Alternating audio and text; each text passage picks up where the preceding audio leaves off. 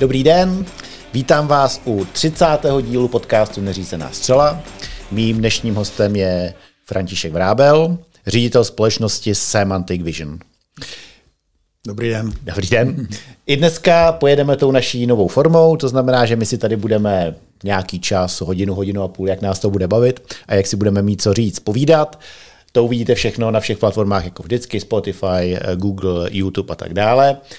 Pak se s vámi na YouTube a spolu rozloučíme a máme připravené otázky, které nám dali lidé, kteří nás sledují na uh, platformě Hero Hero. Ty si dáme potom a ty budou ke shlédnutí na platformě Hero Hero. Pokud je chcete vidět odpověď na tyto otázky, sledujte nás nejenom na YouTube a spol, ale sledujte nás i tam. Tak, pojďme na to. Uh, já bych začal tím, že aby, aby eh, lidé věděli vlastně z jaké pozice vy tady budete hovořit o věcech, na kterých jsme se domluvili, téma dezinformací a podobných věcí, tak eh, bych vás rád nejdřív trošku představil, respektive dal prostor vám, ať se představíte. Tak eh, není to míněno jako reklama, ale řekněte vlastně něco o své firmě, co dělá, co umí, jaké zkušenosti jste přes ní nabrali. Tak reklama to asi skutečně nebude, protože my to, co děláme, tak děláme vlastně všechno jako do, do ciziny, že v, v České republice vlastně nemáme žádný zákazníky, mm-hmm. tak, tak bych se o tom mohl rozpovídat. A, Rozpovídejte a, se. A nedostali bychom se do, do konfliktu zájmu. Tak to co, to, co nás živí, tak je, že jsme schopni detekovat neznámé události, které mají charakter rizik, Eh, které se vztahují k, k firmám, eh, anebo případně ke geolokacím jako městům, případně státům. A eh, ta služba je využívaná nebo je cená pro velké hm, firmy, nadnárodní většinou, které mají desítky tisíc dodavatelů, často mají i přes 100 tisíc a, a ti jsou rozprostření po celém světě a ten pro ty firmy je důležité sledovat nebo vědět, co se v tom takzvaném dodavatelském řetězci děje a čím dřív se dozví, že je tam nějaký problém, tak eh, tím, tím snadněji z toho vybruslí nebo dokážou najít nějaké eh, jiné řešení. Aby vám dal jako nějaký příklad, takže když se třeba dělá, když se vyrábí tryskové motory, tak eh, na každou tu komponentu, a jich tam třeba víc než 10 tisíc, tak mají dva až tři dodavatele um, a často ty dodavatele ty nemůžete sehnat jen tak, protože se třeba jedná o dodavatele, které dodávají nějaké vysoce specializované slitiny a, a podobně. Takže a navíc ještě ti dodavatele dodávají těm vašim konkurentům různě, jak se to jakoby kříží, takže čím dřív, čím dřív eh, se dozvíte, že by mohlo do, do, dojít k přerušení té výroby, nebo že že třeba že z té oblasti je třeba blackout, nebo, nebo a to, co je teďka hodně, eh, to, co tu hodně tu službu Eh, jako podporuje nebo co je vyžadována, je, eh, zdali ty firmy jednají, v, zdali ty firmy dodržují zákonnost, jestli se chovají mravním způsobem, jestli, eh, jestli to, co říkají, že se snaží chránit klima, jestli je pravda nebo ne a, a, a podobně. Takže to je to, co, to je to, co nás živí. Aktuálně sledujeme přes 8 milionů firm a jsme schopni v podstatě v reálném čase detekovat ty ty události, které mají charakter rizik. A je to, protože ty, ty firmy jsou rozprostřeny po celém světě a ten, ten náš záběr je celý svět, tak, eh, tak, ehm, tak potřebujeme mluvit, nebo ten systém potřebuje pracovat ve více jazycích. Eh, My jsme tam možná přeskočili vlastně, kde a na základě čeho detekujete ty, ty problematické věci. Vlastně, co je ten nástroj, kterým eh, zjišťujete problémy? Tak ta, Detekujeme to na základě tzv. semantické analýzy, což si můžete představit tak, že je to automatické pochopení, o čem se na tom internetu píše. A, a k tomu, abychom to, abychom to dokázali, tak využíváme jazyk, protože my jako lidstvo jsme si vytvořili jazyk, abychom si předávali informace. Takže ten systém pracuje s morfologií jazyka, s významem slov, s kontexty a podobně. Takže snažíme se napodobovat, jak, jak, jak lidský mozek vnímá informaci, tak něco podobného jsme naučili ty naše, ty naše stroje. Takže vyhlídáte internet mm-hmm. A na základě toho, co se děje na internetu, jste schopný predikovat určité události, které jsou důležité pro vaše klienty. Predikovat eh, jenom v některých případech, eh, spíš bych to řekl jako detekovat, eh, že si toho jako všimne, nebo že jsme to schopni rozeznat nebo to poznat dříve než ostatní. Uh-huh. A tím, že tím, že třeba něco za, jako zavčas zjistím, jestli někde je něco v Číně hluboko, tak zaprvé je velký předpoklad, že informace jako nikdy neprobublá do třeba do angličtiny, která funguje jako most mezi, mezi těmi jazyky, mezi těmi jazykovými oblastmi, eh, a nebo tam probublá třeba za tři dny. Jo. takže tím, že, že jsme vlastně schopni tu informaci dodat jakoby hned eh, a ne ze, třeba ze spožením třech dnů, tak eh, vlastně predikujeme tu budoucnost. Jo. Takže je to spíš metafora než, než skutečná jo. predikce. Takže tím, že hlídáte ten internet, tak víte první, když se někde něco děje. Šustne, no. no. Jak je to náročný, nebo s jak velkým objemem dat pracujete? Je to, je to skutečně jako dost. Eh, na ty, protože my pracujeme s textovými daty, mm-hmm. takže tam, tam ty terabajty nebo petabajty narůstají, eh, narůstají hlavně s obrázky a, a s videí a s rozlišením. Eh, takže my pracujeme s, s textovými daty a, ty, a, těch, ty textový, a počítáme to v desítkách terabajtů. Mm-hmm. Je to, můžete si to představit tak, že je to více než 3,5 miliardy článků, v... 3,5 miliardy článků za jaké období? Třeba denně? Ne, ne, ne. Denně zpracujeme přes, jedna, přes milion článků. Přes milion článků. A teď mi teda půjde o tu formu, jak je zpracováváte, protože vím, že jsem s váma nějaký rozhovory slyšel, jednou jsme se spolu bavili v Senátu, takže ta naše a všetně mé laická představa, je, že se pracuje klasicky s klíčovými slovy, což vy ale neděláte. Vy máte trošku jinou metodu, jak vlastně hledáte v tom množství informací to, co by vás zajímalo. Ty, eh, ta klíčová slova na to nestačí, na to, hmm. co my děláme. A je to hlavně kvůli tomu, že eh, ta klíčová slova nesou málo nebo málo informace. Uh-huh.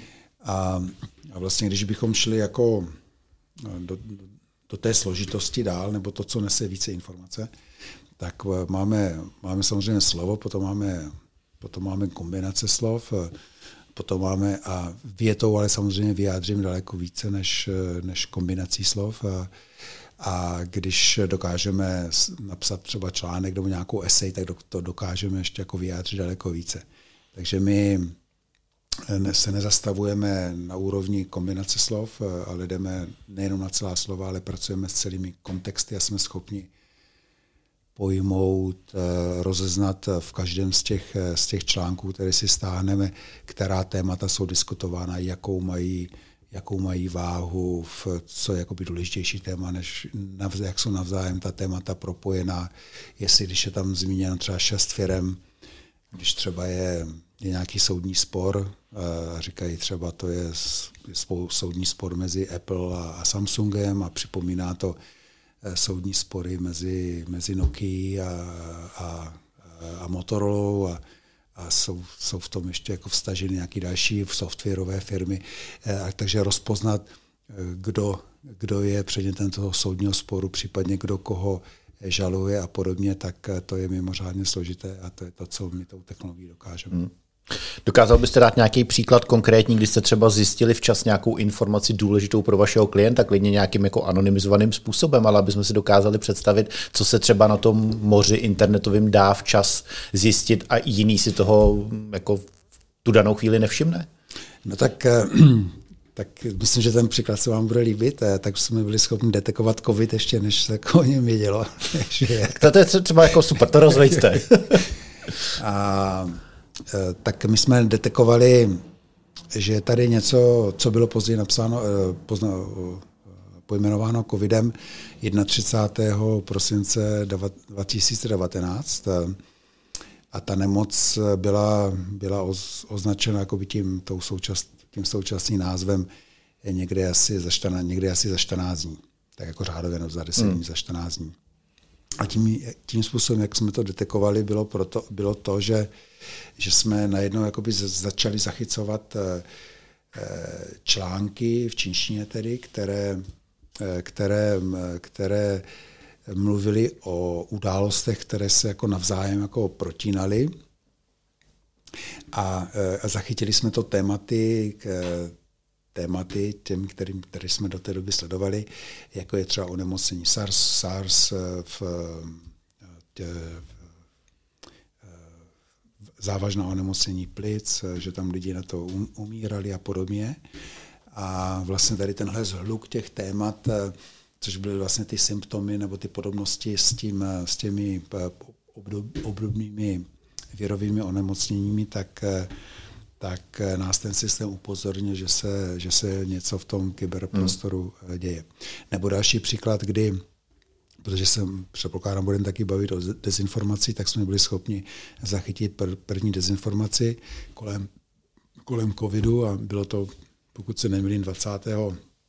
ledna 2020, čili velmi brzy. A tím, tím zdrojem, který přinesl tu první dezinformaci, která zněla, že COVID, že ten nový virus je vlastně únik z tajné, jedné z tajných laboratoří Spojených států, na vývoj eh, biologických zbraní, a tak s tím přišel eh, oficiální zdroj ruské armády nebo ruského ministerstva obrany, který se jmenuje TV Zvezda. Bylo to 20. Mm. ledna 2020. Mm. Ještě jenom taková doplňující otázka. Eh, jakou roli v tomhle v té práci hraje lidský faktor? Jako jak, jaký procent to je nějaký program naprogramovaný a jestli to pak třeba někdo dočistuje tím lidským mozkem, nebo vlastně co jsou výstupy toho automatizovaného systému a co musí případně třeba dočišťovat člověk? tak ehm,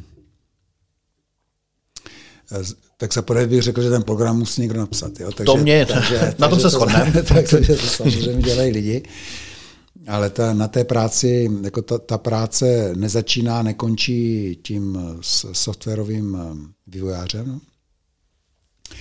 ale tu, to, to téma napřed musí pojmout a, a pojmenovat a, a popsat eh, taky technickými prostředky eh, toho, který bychom mohli nazvat jako informační vědcem, information scientist, který jakoby udělá nějakou rešerši kolem toho analýzu a navrhne, jakým způsobem to zapadá do té, do té naší ontologie, což je takový ten, ten strom těch našich témat, který navzájem ještě propojený.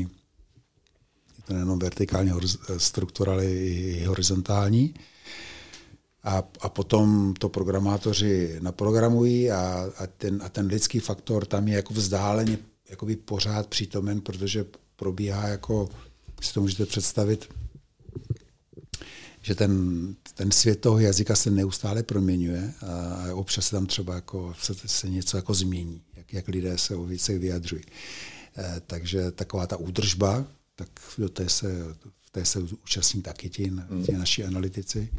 No a potom vlastně a ten výstup z toho systému, protože toho je to je skutečně jako tolik, že se to nedá jako, tam už se to nedočišťuje, ten, ten systém pracuje jako s extrémní přesností a ve velké, ve velké většině případů, až na nějaké výjimky, když děláme nějaké analýzy, co se děje v informačním prostoru, třeba na Středním východě nebo, nebo v Rusku v souvislosti s Ukrajinou, eh, tak je to bez, bez eh, ingerence nebo bez, bez toho, aniž by do toho vložil ruku člověk. Hmm. Já jsem poprosil, abyste mi držel blízkou toho mikrofonu, mm. protože jste veliký, ale mluvíte poměrně potichu. Nebo na mě můžete řvát klidně víc. Uh, tak to zkusím. No, klidně, klidně, klidně na mě řvěte. Uh, my jsme se viděli, to už pár let bude, když jste měl určitou jako edukační přednášku v Senátu. Vím, že byla strašně depresivní, to až se dostaneme k tématům vám oblíbeným jako Facebook a spol, tak, tak se připravte na depresi i ti, vy, co posloucháte. Ale tenkrát mě tam zaujalo, že jste zmiňoval, jestli se dobře me, me, pamatuju příklad, že třeba problém dýzlových motorů byste na sítích registrovali dřív, než se stal. To je taky jeden z příkladů, co se dá odchytit uh, na internetu, že se stane, že přijde?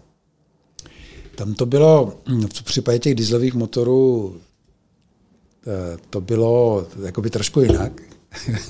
Moje paměť je děravá, jsem jenom vám eh, hodil uh, ne, vějíčku, je v čem pokračovat. Uh, byli jsme požádáni nejmeno, nejmenovanou automobilkou. Ano. která prostě měla průšvih s dieselovými, s, s dieselovými motory, nebo s tím, co bylo kolem toho, s tím fixlováním. A a, a, a zvažovali a jako věděli, že nastupuje elektromobilita, nebo že nastoupí elektromobilita a, a chtěli po nás, jestli bychom dokázali z těch našich dat rozpoznat nebo jim poradit, jestli mají jít rovnou do elektrických aut, anebo, anebo se taky věnovat hybridním pohonům. Jako kombinace hmm. spalovacího a, a motoru a, a elektromotoru. A tak, takže ta naše technologie, tehdy jsme jako se nám to jako podařilo, ta, ta, ta nám to dalo čas, nám dala zapravdu. A konec konců to byl i, i závěr nebo doporučení eh, těch, těch speciál, nebo něk, některých těch specializovaných um, konzult, konzultačních firm, které, které si ta firma najala.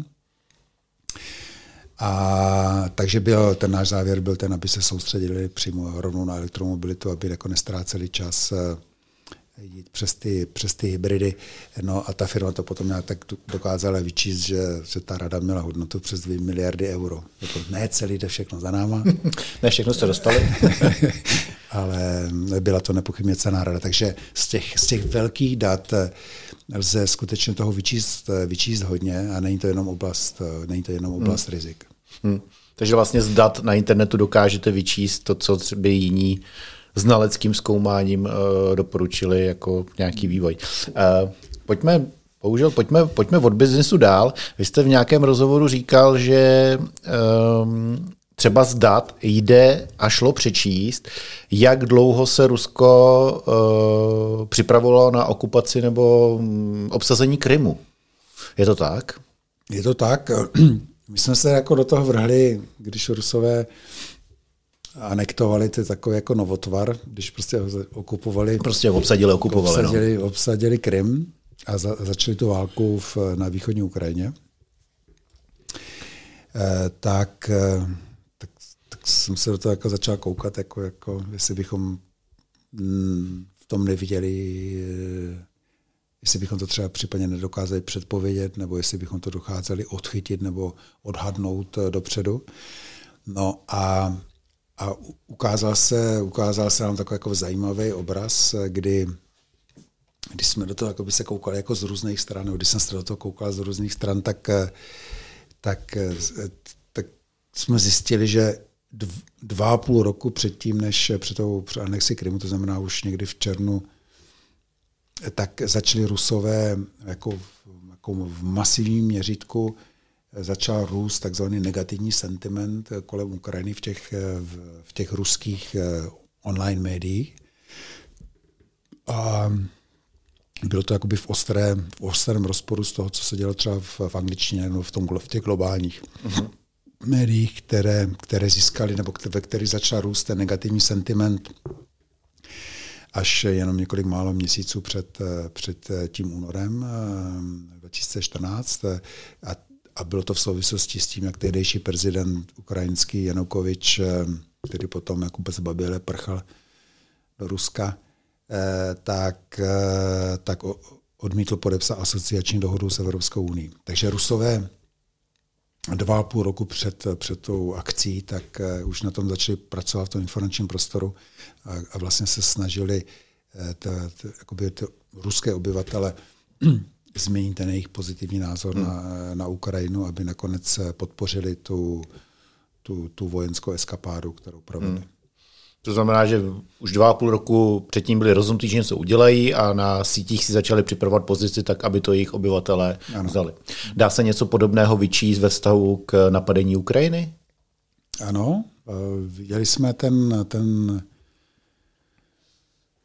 ten příběh se jako opakoval, nebo ten, ten, ten vzorec se opakoval. A i když to bylo, jako, když to bylo to samozřejmě trošku jiné, především v tom, že už eh, i v souvislosti s tím, jak sociální média fungují, eh, sociální sítě, kdy jakoby je tak snadné manipulovat eh, vědomím jako velkého množství lidí. Konec konců ty sociální sítě byly právě vytvořeny na to, aby aby změnili postoje a, a, a jako vnukli lidem myšlenky, které, nem, které nemají, aby si něco koupili. A jedno, jestli, si, jestli si koupí tady prostě nealko pivo, jako piju já, nebo, ne, nebo jiné, jiné nealko, co pijete vy. Um, takže, a nebo jestli si koupí jako politický, nebo jestli mu prodáme politické, politický názor, nebo, nebo takový ten konspirační pohled, eh, pohled na svět. Takže, takže ty, ty sociální eh, sítě fungují a, a, a jako dokáží už to teď to změnit eh, to, to, to, tu masu nebo vědomí jako velké masy lidí rychleji než, rychleji než hmm. dřív. No, No Takže a... já se vracím k té otázce, jestli na těch sítích bylo patrný, že Rusové jsme se to, chystají už, už od začátku, od začátku září, promiňte, od začátku října už tam byl jako, takový jako velký nárůst. V Října kterého roku? Uh, loňského roku. Loňského roku. Mhm. Takže to bylo na pár měsíců. Mhm. A, a potom um, a jakoby tam to jako kontinuálně rostlo a, a řekněme od poloviny, uh, od poloviny uh, ledna spíš až od třetího týdnu ledna to najednou prostě jako dramaticky začalo růst. Mm. A, hmm. ono, a ta naše data se jako hodně, hodně jsou jakoby v, v korelují, jsou ve shodě s, tím, s těmi úniky z těch tajných služeb, že, že Rusové se rozhodli až někdy jako v druhé půlce, nebo na začátku druhé půlky ledna, že, do té, že na tu Ukrajinu skutečně, skutečně mm. skočí. V těch, v těch našich datech jsme taky viděli, že dokonce eh, do do skoro do konce toho ledna eh, letošního roku, eh, tak, tak ta retorika té, té, rusk, té ruské propagandistické mašiny, a musíte si, nebo vaši posluchači si to musí představit tak, že jako v Rusku nic jiného než žádný zdroj, nebo ten, prakticky každý zdroj je hlásnou troubou té, té, toho kremelského režimu zločinného. Tam vlastně jakoby nic jako nezávislá média prakticky neexistuje a nebo je to kavka, kavka v moři, která vůbec jako není, eh, která vůbec eh, není slyšet. Um, no a takže ten, ta, ty argumenty nebo ta retorika směrem jako k Ukrajině byla především, v, nebo ten kontext té, té, té ruské propagandy a těch dezinformací byl s, směrem jako k NATO, nebo a k NATO a ke Spojeným státům, že že vlastně Ukrajina se chystá vstoupit do NATO, že na to tam pašuje zbraně a tak dále a tak dále. A Amerika, viděli jsme vlastně něco podobného, co se dělo půl roku dopředu. Možná si vzpomenete, nebo určitě si vzpomenete, že loni eh, touto dobou tak um, byla podobné jako velké napětí na Ukrajině. Rusové to zjevně jako nacvičovali. Eh, tu, tu budoucí invazi. Bylo tam soustředěno kolem Ukrajiny jako, jako taky o obrovské množství vojáků a techniky a byla velká tenze mimo jiné v Černém moři. Um, a eh, tak, eh, tak vlastně jsme viděli jako podobný obrázek i, i během jakoby před těmi Vánoci a, a po těch Vánocích. No a potom právě v tom třetím týdnu lednovém se to najednou zlomilo kdy ten, kdy ten, kdy ten ehm, rozměr nebo ten kontext eh, těch dezinformací směrem Ukrajině, ten kontext směrem k NATO a směrem ke Spojeným státům se jako vytratil nebo jako se snížil a, a jako vystřelil nahoru. eh, vystřelil nahoru ten kontext, ten nenávistný vůči Ukrajině, hmm. Eh, především ten, ten hlavní narrativ, že jsou na Ukrajině fašisté a, a že je třeba jako denacifikovat Ukrajinu, takže to, to, to tam to jako vystřelo. A vlastně ta interpretace těch, těch tohodle je jako zpětně jasná, že, hmm. že to ruské vedení se rozhodlo někde, někde ke, konci, ke konci ledna nebo někdy kolem třetího týdne a vlastně tomu také upravilo tu, tu retoriku nebo ten, to zaměření těch hmm. informací. Dá se tedy z toho, co říkáte, usoudit, že zatímco obsazení Krybu bylo asi plánováno dlouho dopředu, tak ten, to napadení Ukrajiny bylo možná z jednou variant, ale to samotné rozhodnutí padlo třeba relativně krátce předtím, než k tomu Rusové přistoupili? Taková ta interpretace těch dat, a to je to, co já si taky jako myslím o tom, jestli máme pravdu nebo ne, tak eh, to se dozvíme asi někdy, eh, někdy v budoucnu. Ten můj názor je takový, že, že jako že ten Putin blafoval, že nečekal, prostě čekal, že, že, že mu ustoupí eh, v Let's Champs. No a Západ a Ukrajina mu neustoupili a potom, aby, aby si zachoval tvář, tak, tak tam tak na tu Ukrajinu, tak tu Ukrajinu napadl. Um, takže to je, to je to, co ta interpretace toho, co se dělo na základě těch našich dat, co vidíme my. Hmm. Jestli, je, jestli to tak ve skutečnosti bylo nebo ne, tak to ukáže historie. Hmm.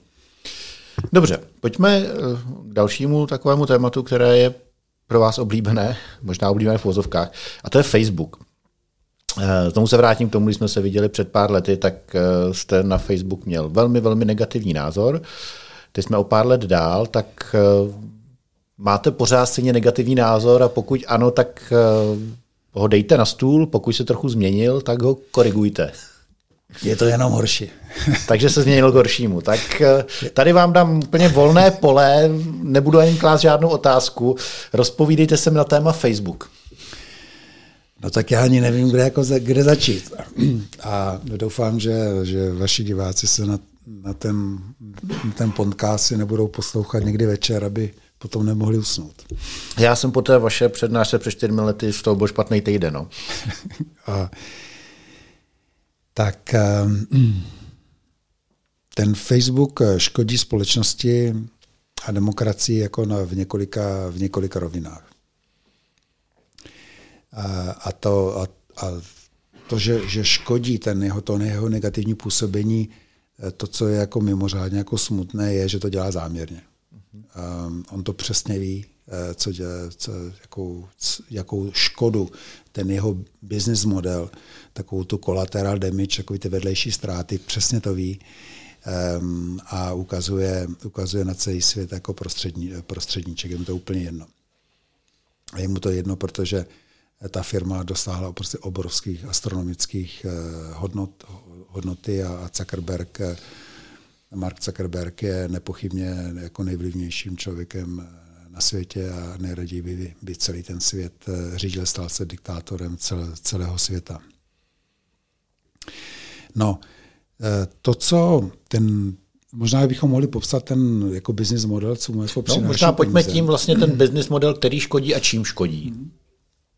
Tak eh, ten jeho business je postavený na reklamě, že prodává reklamu. Um, ale neprodává to tu, tu reklamu hloupě. A teď se mi, na mě se televize nebudou zlobit, nebo provozovatele televizi, kdy prostě to, tou reklamou pardon, na nějakého králíčka, eh, tak jakoby osvítíme i ty, kteří si nechtějí koupit baterky a vlastně ty, peníze, ty, ty firmy utrácí jako peníze do velké míry, do velké míry jako neefektivně a, a tomu taky odpovídá ta hodnota té reklamy, kterou, za kterou platí. Ten Facebook, čím, čím jako dosáhl, dosáhl té astronomické hodnoty, tak je to, že dokáže přesně tu, tu reklamu zacílit a dokáže ji zacílit až na úroveň jednotlivce, jednotlivce každého, každého z nás. Ale nejenom to, on, on dokáže eh, také eh, odhadnout, eh, odhadnout, jakým způsobem se rozhodnete a vlastně těm inzerentům eh, prodává eh, tu, to, čemu se také jako říká eh, jako human futures, jako jak se ten člověk jako rozhodne. A, a on ho, on ho těmi, těmi svými algoritmy do toho, do, do toho manipuluje, do toho, do, do toho rozhodnutí. Jiným slovem, jako vnukne mu myšlenku, aby, aby si třeba koupil nové kolo v, Eh, nějaké značky v nějakých parametrů, i když to ten člověk eh, nepotřebuje. Jak toho dosáhne? A dosáhne toho tak, že a tak vlastně ten, ten Facebook se do toho monstra, kterým teďka v současnosti je, tak, tak to nebylo tak jako na začátku. On se k tomu jako postupně eh, dopracovával.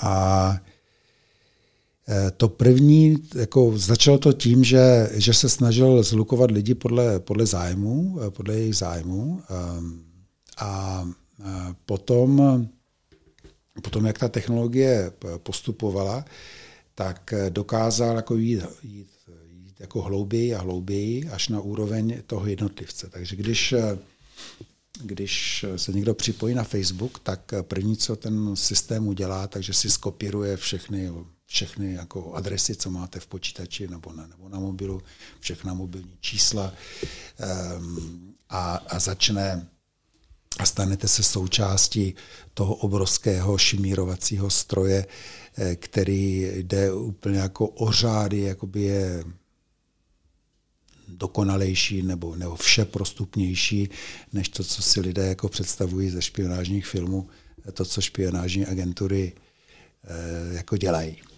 Eh, tak, tak on je schopen, respektive jakoby součástí algoritmu, že vidím, že máte na stole telefon, tak Eh, tak kdekoliv se pohybujete na celém světě, tak on vás neustále sleduje vaši polohu. Eh, je schopen, když to popír, jako opakovaně to popíral, ale nahrává si soukromé, soukromé eh, hovory a podle toho jako často vám jako by dává, dává na základě toho reklamu. Ehm, na základě toho, toho že prostě sleduje jako v úvozovkách všechny ty lidi a, a vy jako vy do toho zapadnete jako by další kolečko, tak už prostě jako mnoho toho o vás ví, protože už zná to, to, to vaše okolí. A, a, a, a hnedka jako rozpozná, jakou máte ty nejintimnější věci, jako třeba jakou máte sexuální orientaci, jestli jste se jako s někým rozešel, jestli hledáte jako třeba někoho nového, jaká je vaše politická orientace, jaká je Eh, jak, jaká je třeba naše náboženská orientace, takové ty věci, které jdou jako, jako nad rám, daleko nad rámec eh, toho GDPR, což je jako, jakoby jediná eh, taková jako jediná ochrana soukromí dat, která, která v tom našem právním řádě, řádu je. Um, a, a vlastně si vlastně si přečte, tímto způsobem si přečte tu naši takzvanou tu sociální DNA, tu, tu společenskou DNA, jaká jaké máme ty vazby, na co myslíme um, a, uh, a dává to, jako prodává tady tyhle, tu, tu naši DNA, jenom si představte, co, co by to bylo jako za, za skandál nebo za poplach, eh, kdyby někdo publikoval vaši, vaši DNA. Jako na veřejnosti. Hmm. A nebo kdyby to někdo prodával dokonce. No tak jako by tohle Facebook, jako to je podstatou jeho, podstatou jeho činnosti. Že si přečte moji sociální osobnost a prodájí. Ano, ano. Jo. Internetu, no, předpokládám. Ano, a dělá to pořád, jakoby ne, hmm. pořád a neustále. No a teď jakoby to je jeden, to je jeden rozměr. Ten, ten druhý eh, rozměr je ten, že, eh, že poskyt, je, bude dominantním, je dominantním poskytovatelem, poskytovatelem zpravodajství o světě. A přitom, a přitom, protože ta média mají takovou sílu, tak historicky jsme si jako, jako, jako demokracie vytvořili poměrně přísné zákony na média, aby, nedok, aby, prostě, aby, aby nemanipulovali tím veřejným míněním v té, jako v, v, nějak, způsobem, který by mohl škodit té, té, společnosti. Takže nemůžete jen tak lhát, musíte mít nějakou redakční radu. V případě těch médií. Ano, pomlouvat a tak dále. To Facebook jako nic takového nemá. Takže, eh, protože média mají velkou sílu ve společnosti a, a jako my jako společenství, jako demokratická společenství, jsme to jako poznala v minulosti, tak proto jsme, proto jsme ta média svázali mediálními zákony, aby zodpovídali za to, co publikují a, a podobně.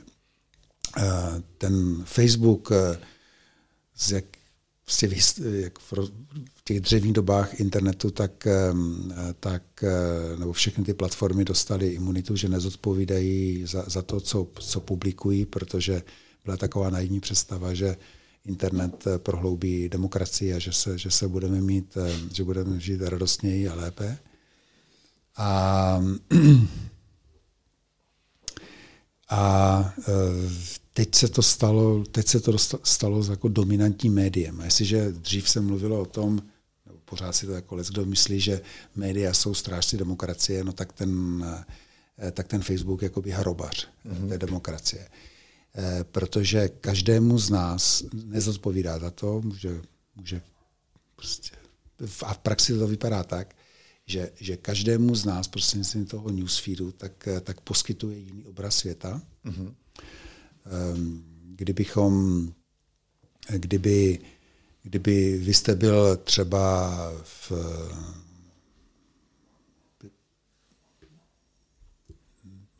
dobře, jako podstupme jako by z, Čes, z Česka, abychom se někoho nedotkli, eh, tak eh, kdybyste byl třeba jako, v, v, jako demokrat, eh, tak v Americe, tak, tak, by, tak by, vám, pos, by vám poskytoval jenom zprávy, které které, které konvenují vašemu názoru jako demokrata hmm. A postupně, aby, aby získával čím dál tím více vaší pozornosti, tak by vás ten Facebook jakoby tlačil na to levé křídlo té demokratické strany.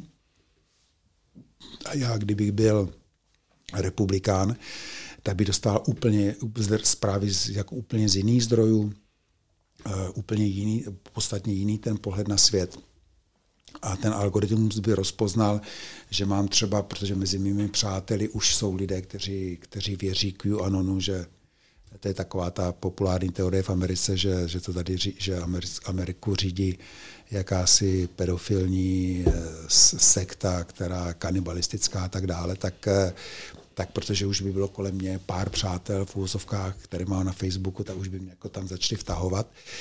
A, a takže vy byste nedostával žádné jiné zprávy, než, než takové ty jako hodně levicové v, v Americe a já bych, byl, hmm. já bych propadl těm, těm konspiracím QAnonu a, hmm. a Trump by byl pro mě Bůh a věřil bych tomu, že, že ty, ty volby byly, prezidentské volby v Americe byly sfalšovány a podobně.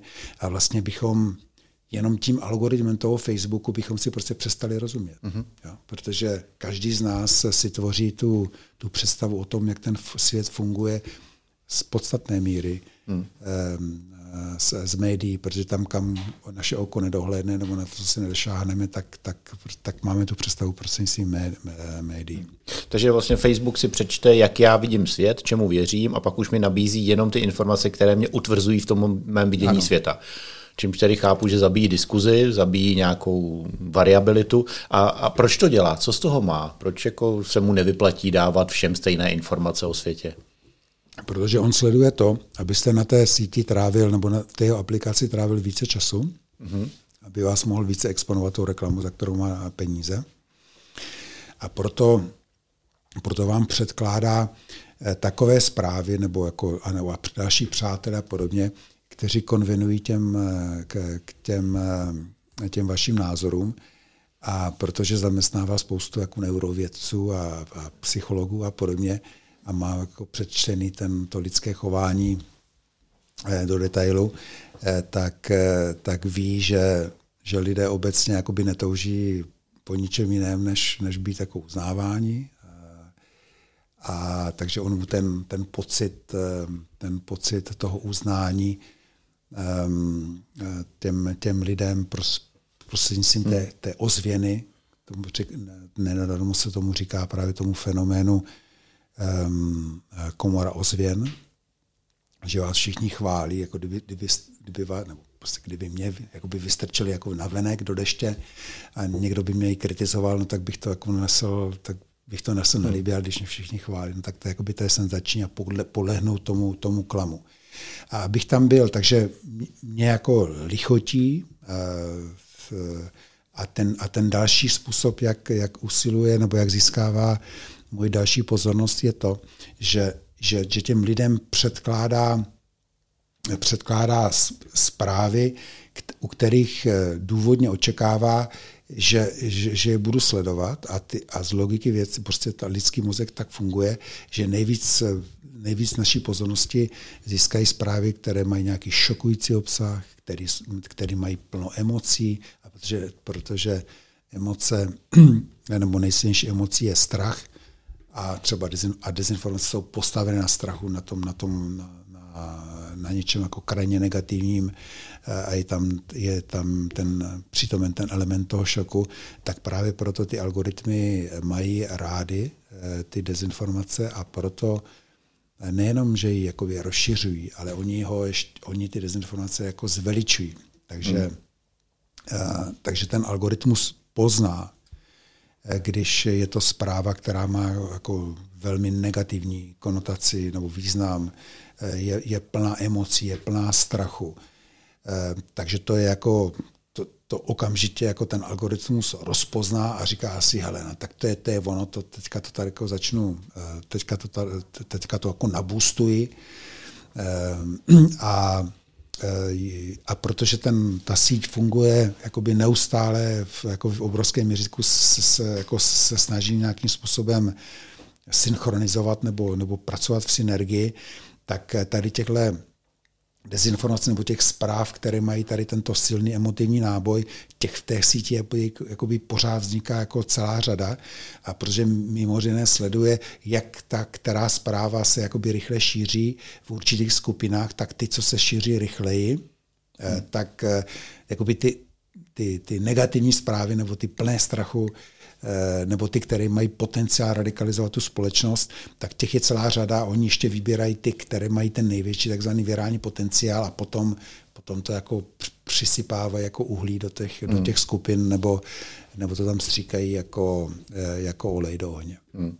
Takže, jestli tomu dobře rozumím, tak Facebook chce, aby jsme co nejvíc času strávili na něm, jeho sledováním a tomu přizpůsobuje veškerý svý fungování, včetně toho, že teda mi ukazuje svět Mm, takový, jaký já ho chci vidět, hmm. že mi dává negativní zprávy, protože fungují a to je to, čím ohrožuje třeba i demokracii, jak jste zmínil? No v, ano, v, určitě, p, protože ti lidé, kteří mají sklon eh, sklon od té demokracie se, se, se odklonit, eh, tak, eh, tak je prostě vtáhne do toho, jako do toho proti dem, do, do toho paralelního světa těch, těch konspirací a, a toho nedemokratického jako hmm. pohledu, pohledu na svět a, a, a, jakoby, a protože um, protože ten jako to není tak, že by, že by bylo dané nějaké jako jasné procento nebo, nebo že by byla stanovena nějaká hranice té společnosti, kolik lidí jako žije na okraji té demokracie ve smyslu, jako že v ní, že, že, že v ní nevím, nebo mimo tu demokracii, eh, tak, tak ten algoritmus funguje tak, že si pořád prostě jakoby přibírá, hmm. jako, nebo se snaží přibírat eh, těch, eh, víc těch lidí. Viděli jsme něco podobného v případě covidu, kdy ten, kdy ten dosah těch, no před tím covidem, ten dosah těch dezinformačních webů byl, řekněme, někde kolem 30% nebo, nebo třetiny tak, tak během toho covidu, kromě toho, že ta tradiční eh, dezinformační scéna, která dlouhodobě pracuje jako ve prospěch, eh, ve prospěch Ruska, šíří ty ruské dezinformační narrativy, nikdy se na ní neobjeví nic kritického vůči Rusku, eh, tak, tak začala jako jeden muž, jako jedna žena s, s příchodem covidu se jako přeorientovala, covid se stal hlavním, hlavním tématem pro ně a především tedy vládní opatření, kritika, že, že se jedná prostě o nějaký fašismus a, a že farmaceutické firmy nás chtějí prostě jako všechny pozabíjet, hlavně ty staré a bezbrané, aby, aby, aby společnost ušetřila a podobné nesmysly. A, a na těch, a bohužel, eh, více jak polovina, více jak 50% našich lidí, našich občanů eh, věřilo alespoň jako některé z těch základních eh, proti covidu, po těch covidových eh, tezí nebo těch covidových eh, dezinformací. Takže se to tím, tím se to, ty, ty dezinformace se rozšířily nebo chytily jako další lidi eh, nad, nad tu třetinu nebo na těch 30% A jak jako v souvislosti s tou ruskou ofenzivou v tom informačním prostoru i v České republice, tak došlo k takovému zajímavému úkazu, že ty, ty, že ty skupiny, které byly, které vznikly kvůli covidu, a diskutovali se tam jenom ta protikovidová témata, eh, tak se najednou jako překlopili a začali jednat ve prospěch, eh, ve prospěch šíření těch ruských dezinformačních narrativů kolem Ukrajiny. Že tam vládnou fašisté, hmm. že tam se prostě zabíjí děti jako ruský, že se někde křižujou, že jsou tam biologické laboratoře, že se chystal jako biologický útok proti, proti Rusku a že tam prostě NATO pampašuje jaderné zbraně eh, a podobně. Takže, jsme,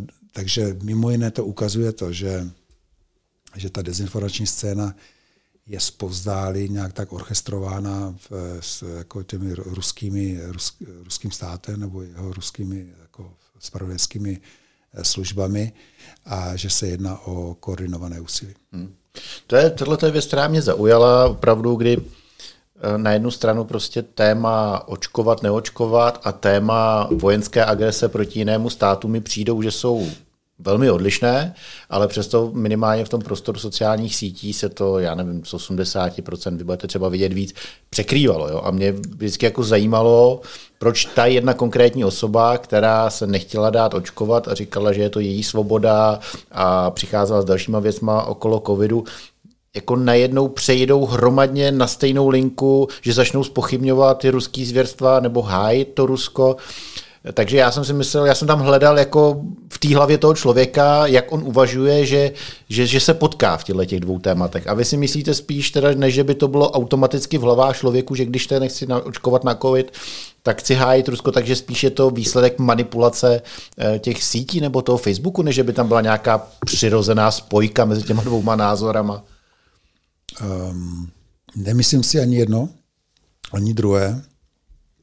Eh, tam jde, tam jde o to, že ti, že ti lidé, kteří těm podlehnou tomu ruskému dezinformačnímu viru, a ten ruský dezinformační virus není postaven, není, nebyl vytvořen, jako není jeden klon pro, pro COVID, nebo jeden klon pro Ukrajinu, nebo jeden klon pro protievropský narrativ, nebo, jeden klon, nebo další klon proti sexuálním menšinám, LGBT, nebo, nebo další klon proti liberální demokracii, co jsou, ta, co jsou ty jednotlivé jakoby ty, ty dezinformační narrativy, ty dlouhodobé příběhy.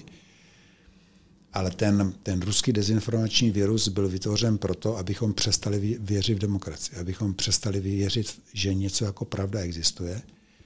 A protože žijeme, protože žijeme v demokratické společnosti, spousta těch eh, důležitých eh, záležitostí se děje na úrovni společnosti a k tomu jsme si vytvořili vládu a k tomu jsme si vytvořili instituce, takže když jsme v oblasti třeba z veřejného zdraví, takhle to máme vytvořeno ministerstvo zdravotnictví.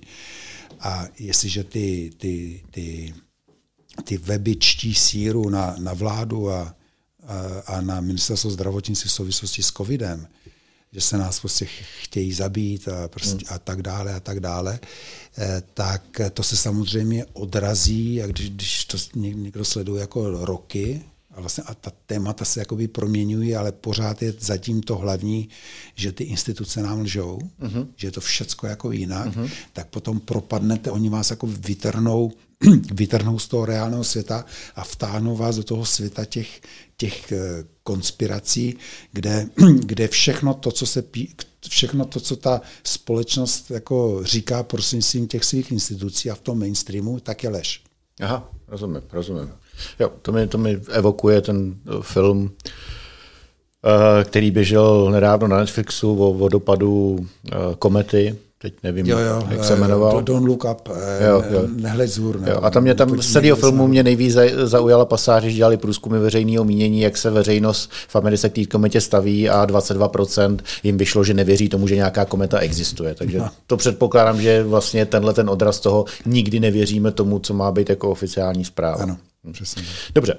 A, a uzavřeme Facebook, že prostě Facebook vědomě tohle to podporuje proto, aby nás co nejvíc přitáhnul k Facebooku a mohl nám podávat, prodávat co nejvíc reklamy. Ano.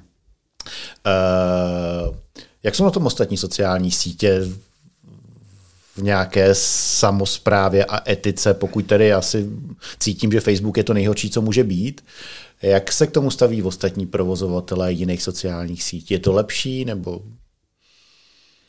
tak eh, v tom českém v tom českém prostředí jako Facebook je, Facebook je dominantní.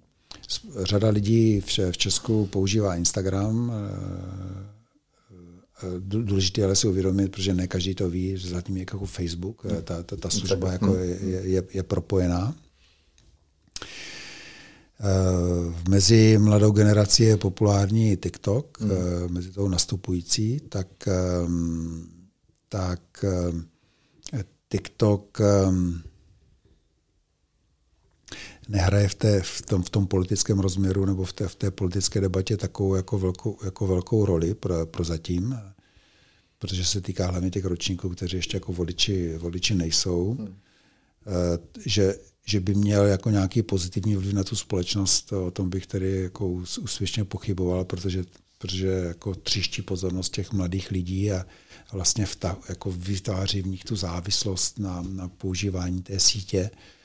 Takže když tam není jako nějaký jednoznačný eh, jednoznačné propojení jako směrem k politice nebo k dezinformacím, tak eh, bych to v žádném případě nepovažoval za něco kladného pro společnost. Navíc patří Číňanům, takže předáváme citlivá data čínským tak, A nevíme, jako, co, ti, co, jako, co ti Číňané pot, hmm. a, co s nimi potom jako hmm. budou dál dělat, hmm. protože vlastně o těch, lidí, o těch, o těch lidech, mladých lidech jako by úplně všechno a ti mladí lidé budou voliči a, hmm. a později budou, eh, budou hmm. se, se podílet třeba na řízení státu eh, za společnosti. Eh, Twitter, který v, v Česku není tak populární třeba jako v Americe nebo v jiných zemích, a především teda jako, novinář, jako novináři že na tom, nebo tak, tak jako politici nad s tím hodně pracují, ale nemá takový dosah jako eh, mezi, jako v, mezi prostě mas, masu našich občanů, tak ten se chová daleko odpovědněji než, ne, než, než Facebook. Um, tak je takový jako neutrál, minus neutrál, jako neutrální minus. Ehm, no a potom tady máme ty, ty sítě, které eh, Telegram, tak, tak ehm, který bych ehm, radil vašim posluchačům, aby byli jako velmi ostražití. Mm-hmm. Telegram založil jeden z těch eh, mimořádně nadaných ruských programátorů, který už v Rusku jako nežije, je někde na středním východě, dává jako snaží se to komunikovat, že s ruskou vládou nic nemá, ale tomu jako nikdo nevěří eh, z té bezpečnostní komunity. Eh, to vývojové centrum je v Rusku. Eh, byl asi před dvěma nebo třemi lety jako silně tlačen FSB, aby předal ty, ty klíče ruským tajným nebo ruské tajné službě. No a jako on říká, že to je, že nikdy nepředal. Ale jakmile je něco v Rusku, tak, tak je nepochybné, že, že to je pod kontrolou ruského státu. A jedna, je jedna zajímavá věc, že eh, na těch dezinformačních webech, eh, tak na nich eh, nenajdete pořádně jako kloudnou reklamu. Mm. Je to mimo jiné výsledkem jako naší iniciativy, které se taky účastním Neleš, která upozorňuje právě ty velké inzerenty, aby neinzerovali a nepodporovali svými penězmi ty dezinformační weby. No a vlastně jedna z mála reklam, které jsme tam v poslední době viděli po, po ruském vpádu na, na Ukrajinu, byla reklama na tele, Telegram. Aha. Takže jako to, to, není, to není samozřejmě e, náhoda.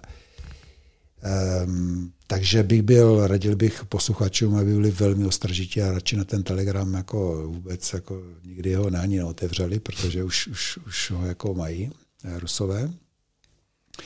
A v, potom je tam jako velká, Rusové mají jako velkou síť eh, v kontaktě, um, takový jako hmm. ruský Facebook, hmm. ta naštěstí v České republice v, jako není populární, hmm. nebo ji nepoužívá skoro nikdo, ale třeba ty pobaltské země s tím mají jako velký problémy, hmm. uh, protože tam mají jako Rusko, protože mají ruské menšiny v, v těch jednotlivých státech. A ti jsou, jakoby, ti jsou jako vtažení do toho, do toho ruského v, kont, v kontaktě a a jak Facebook, jak Facebook manipuluje tím vědomím ve prospěch jako jednoho člověka, toho, toho Zuckerberga, který zní o, zní o tom, že bude světový diktátor, tak v případě toho v kontaktě tam toho diktátora má jako, skuteč, hmm. jako skutečného. Tak a není pochyb o tom, že v kontaktě jako manipuluje hmm. tím, tím, tím vědomím těch, těch svých uživatelů, kteří jsou, kteří jsou mimo, mimo Rusko. No, eh, všichni, vlastně všechny ty sociální sítě, které jsou zdarma, tak, tak eh, obchodují s, s vašimi nebo s našimi jako těmi nejsoukromnějšími, nej, nejintimnějšími daty.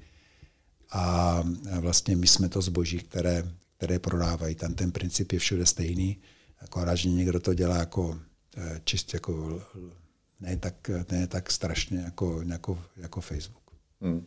Že každý má jiný ty hranice nějakých morálních eh, prvků. No. Uh, jo, tu už se dostáváme do těch černých vizí.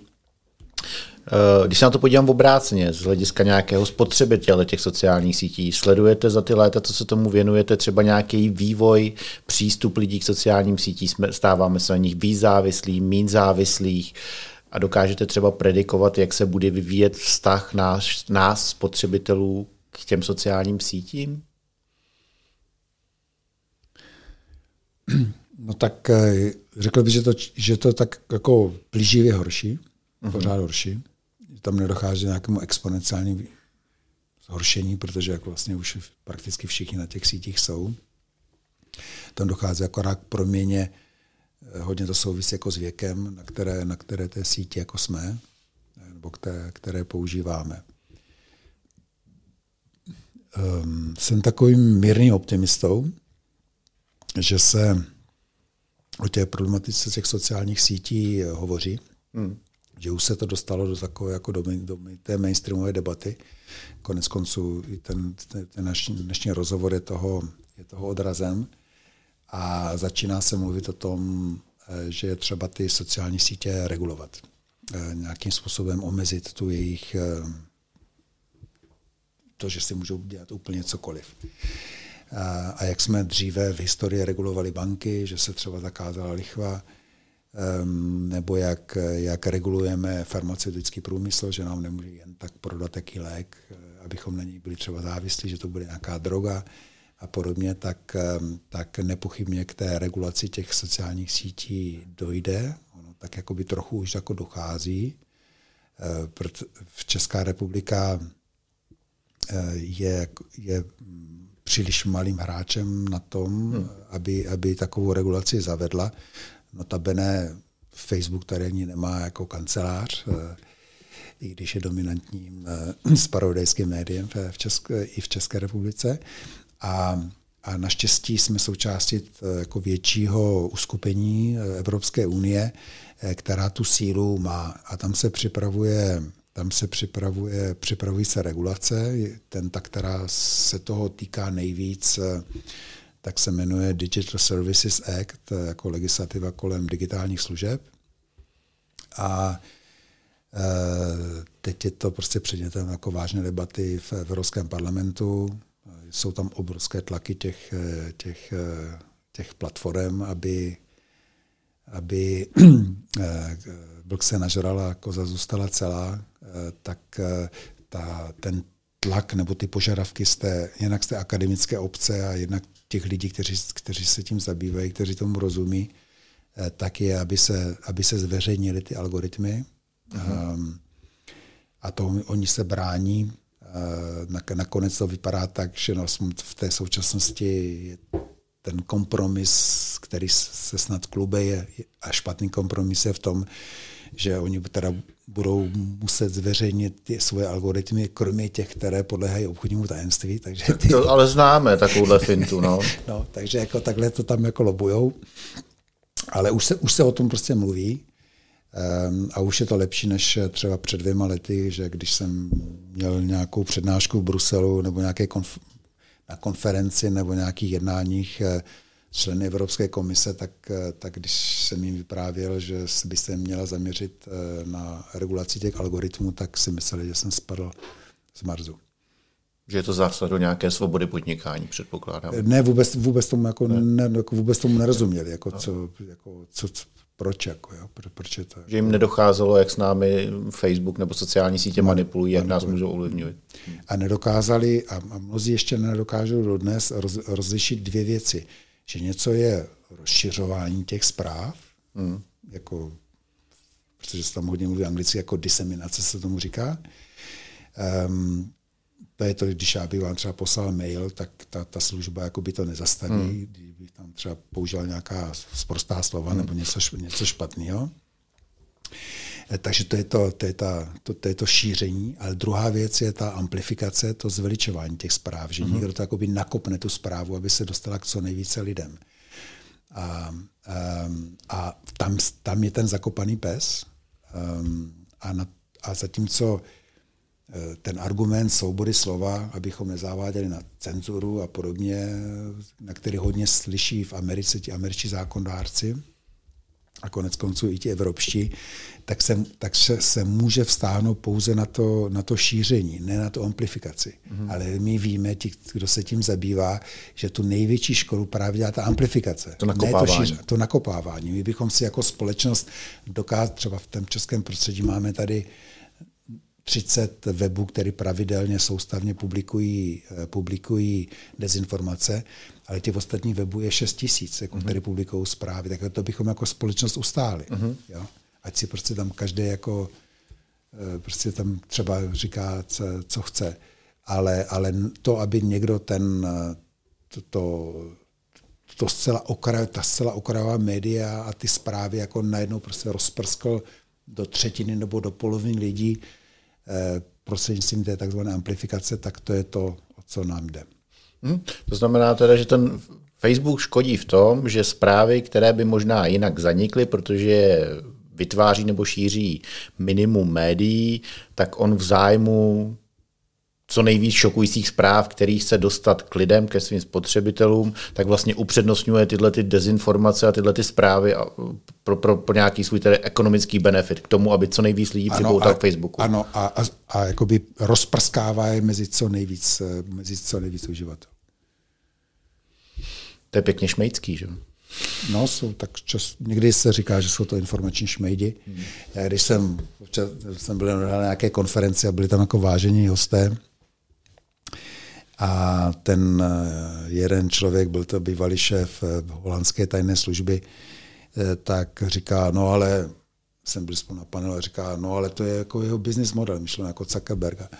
Já říkám, no, Pablo Escobar měl taky jako business model, jako, jo, akorát, že se mu to zatrhli.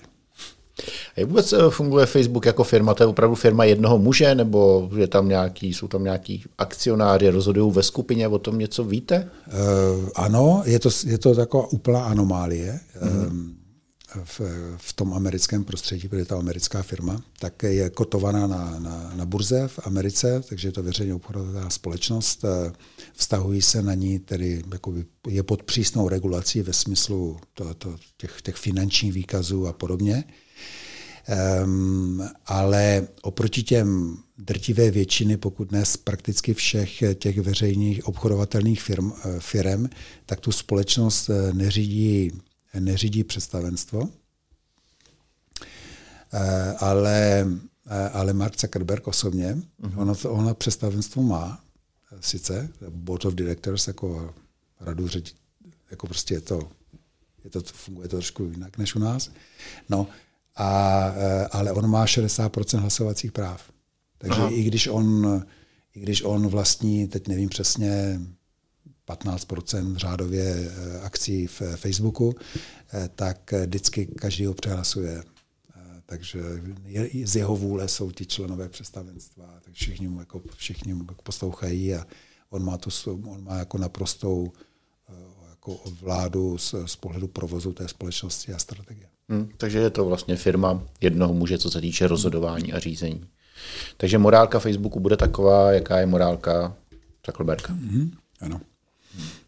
Ještě eh, na závěr mi dovolte jednu takovou otázku, která je možná filozofická, ale myslím, že jsme se o tom taky bavili před těmi čtyřmi lety, kde se nacházíme momentálně na takovém rozmezí dvou pohledů, že sociální sítě odráží, co se děje v realitě, anebo co se odehraje na sociálních sítích, se pak stane realitou. Kde na tomhle podmezí jsme? Dokážete to rozvést? Tak určitě, určitě neplatí, že by sociální sítě byly odrazem toho skutečného světa. Ten to svět je zcela jako distordován, jako zcela pokřiven. Uh-huh. A můžeme si to představovat tak, jako kdybychom chodili pod Petřinskou rozhlednou v tom tom bludišti, nebo tam, jak jsou ty, ta, ta, ta, ta zrcadla, která, která nás buď protahují, nebo, nebo dělají širokými a podobně. Bohužel je to tak, že to, co se děje na těch sociálních sítích, tak často se projeví v tom reálném světě. Uh-huh. A viděli jsme to třeba v případě eh, to, to, toho, než, toho šíleného neštěstí, které bylo v, Bar, v Barmě a té genocidy Rohingů. Uh-huh nebo viděli jsme to... A tam se to projevilo jak? Eh, tam, eh, tam Facebook rozdmíchával ty, tu nenávist vůči těm, vůči těm Rohingům, kteří jsou jako muslimského vyznání. Mm-hmm. Takže tam jako docházelo jako, jako takovým jako obrovským jako linčům vůči té, vůči té muslimské menšině. Takže potom... Facebook rozpoutal určitou nenávist, která potom měla projev v tom fyzickém On projevu. Roz, tím mechanismem, který jsme si popsali předtím, tak hmm. by rozfoukal ten, ten plamínek, který by v té společnosti, jako něm, nebo ty, ty, ty uhlíky, které by jakoby doutnaly v té společnosti, tu, tu nenávist, taky prostě rozfoukal do, do jako velké, do velké vatry, do velkého ohně. Zase, zase jenom z toho důvodu, že to byly potom zprávy, které ty lidi chtěli číst a které je přitáhly k tomu Facebooku? To byla ta jeho motivace?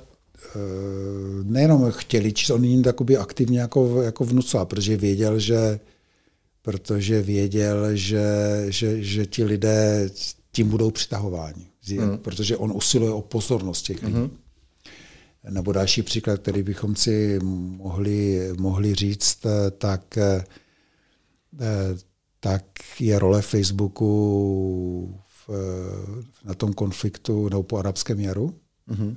a, a vzestupu islámského státu, kdy Facebook byl hlavním rekrutačním nástrojem bojovníků islámského státu a nikdo s tím prostě jako nic nedělal. Ti, ti mrtví byli na středním východě a, ne, a nebyli nebyli někde v Washingtonu nebo, eh, nebo v Bruselu. No a to teď, když to vlastně takhle říkáte, tak potom Zuckerberg už se dostává třeba na, na úroveň Putina, protože pro nějaký svůj ekonomický profit způsobuje smrt jiným lidem, a to vědomě. Já, já jsem o tom přesvědčen a veřejně ho takhle, eh, veřejně ho kritizuji za to.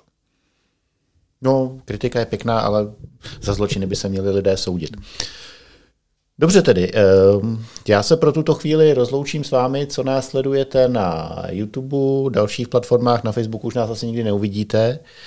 A za chviličku budeme pokračovat otázkama, které nám dali posluchači na aplikaci Hero Hero. Jestli vás zajímají i ty a chcete je slyšet, sledujte nás na Hero Hero. A jinak pro tuto chvíli děkuji, že jste přišel a mějte se hezky. Děkuji za zajímavé otázky. Co si myslíte o hnutí nebo skupině Anonymous a jestli reálně má sílu nějak ublížit Rusku? E, jestli je Rusko horší, když vede hybridní válku nebo když vede tudletou klasickou? Víme, že Rusko dezinformace používá. Používají dezinformace i demokratické země? To je zajímavá otázka. Co by se po technické stránce muselo stát, aby navždy spadnul Facebook? kam se bude vyvíjet závislost na sociálních sítích. Existují oblíbené omily, které může datová věda uvést na pravou míru? Eh, dezinformace se roztáčí do absurdních otáček a ještě nás čekají virtuální světy a kvalitnější deepfakes. Je šance, že se z toho nezblázníme a naučíme se s tím zacházet?